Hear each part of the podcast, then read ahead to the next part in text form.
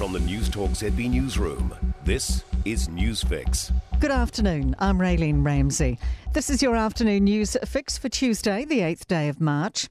In this update, the COVID response minister says hospitalisations are where they were expected to be, with 756 people today, 16 of them needing specialised treatment. Critical healthcare workers are now being allowed to return to work from isolating on day six with two negative tests, if it can be done safely and as needed. Staff with COVID are also uh, allowed to return to work on a ward where all patients already have COVID. Chris Hipkins says it will be safe. Health systems around the world have had to adapt. I've got full confidence in them managing infection prevention and control in a really responsible way. New Zealand has 23,894 community COVID cases today. Director of Public Health Dr. Carolyn McElnay beamed into today's COVID 19 briefing from Napier. She says she's not isolating from COVID. But I do have some symptoms and um, I'm following my own advice, which is if you're symptomatic, stay home. More government support for Ukrainians in New Zealand. Any Ukrainian here with a visa expiring this year will be given a 12 month extension.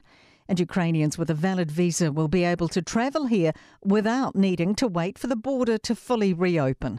Prime Minister Jacinda Ardern says they're exploring other options too. These won't be the only steps we will take, but these are measures that we can undertake quickly for those here or wanting to travel here. The Commerce Minister says the disinfectant of sunlight is on our supermarkets. The Commerce Commission's made a raft of recommendations to fix competition in the sector. Supermarkets are said to be making excess profits of about $1 million a day. Minister David Clark says he plans to introduce legislation to help consumers get fairer prices this year, but it's also up to retailers. They also know that there are going to be eyes on them. We are going to progress recommendations around regulatory oversight so that we have another full set of eyes across the sector to see that material change is happening. The opposition had one main line of attack in the House today. To the Minister of Finance, does he agree that New Zealand has a cost of living crisis? Does she stand by her response? That quote, I wouldn't describe it that way. Uh, does she stand by her statement, quote, I wouldn't describe it that way? Well, that was Simon Bridges and Chris Luxon. Then ACT's David Seymour zoning in on the Prime Minister's refusal to say New Zealand has a cost of living crisis. But Jacinda Ardern was firing back. And I stand by all of our efforts to address the cost of living and increase wages, and the facts speak for themselves. At the latest sport headlines, Mystics coach Helene Wilson has revealed the defending champions opening ANZ Premiership game against the Magic on Sunday could also be postponed as they battle some COVID cases. Monday's Pulse Stars game has been postponed due to a number of Pulse players being sidelined with COVID.